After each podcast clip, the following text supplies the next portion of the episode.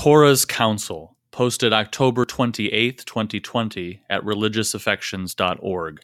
I'm Scott Aniol. Psalms 1 and 2 present two conflicting images of the good life that compete throughout world history an image of a tree that flourishes under the rule of God, and an image of God's rule as oppressive and tyrannical.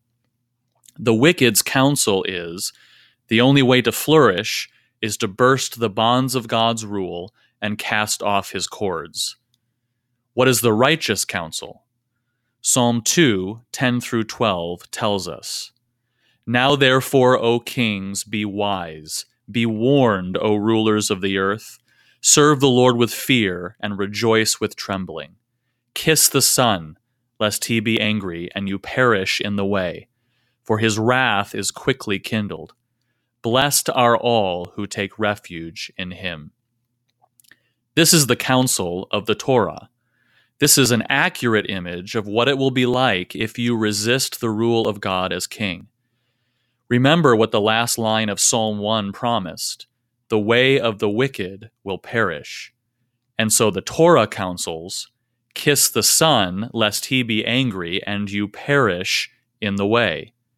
Acknowledge him as king, accept that image, or you will not stand in the judgment. You see, if your image of the rule of God is that it is a thing to be broken and cast off because he is terrifying, then that's the image that will actually come to pass. You resist his rule as something oppressive, then you will experience oppression. You break his bonds, he will break you.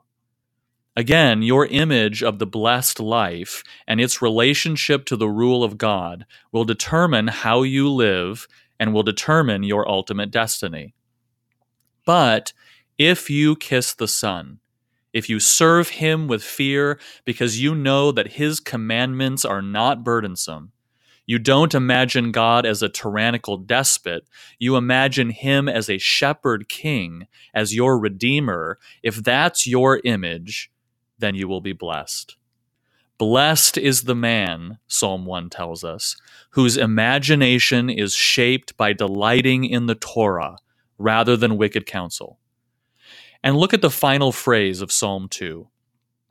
This is put here intentionally by the editors of the Psalter to form a bookend with Psalm 1 1. Blessed are all who take refuge in him. Here is the final fundamental truth that you will find over and over in the book of Psalms take refuge in Him. If you imagine God correctly as formed within your heart by His Word, then you will fly to Him for refuge. You will see Him as the source of true blessedness and as the one who will provide safety and comfort and protection in the midst of a wicked world. You want to know what hope there is in a dark and wicked world? Take refuge in Him. How can we praise God when we are being attacked by enemies from without and our own sinful flesh within? Take refuge in Him. You want to have a truly good life? Take refuge in Him. You can read this post at religiousaffections.org.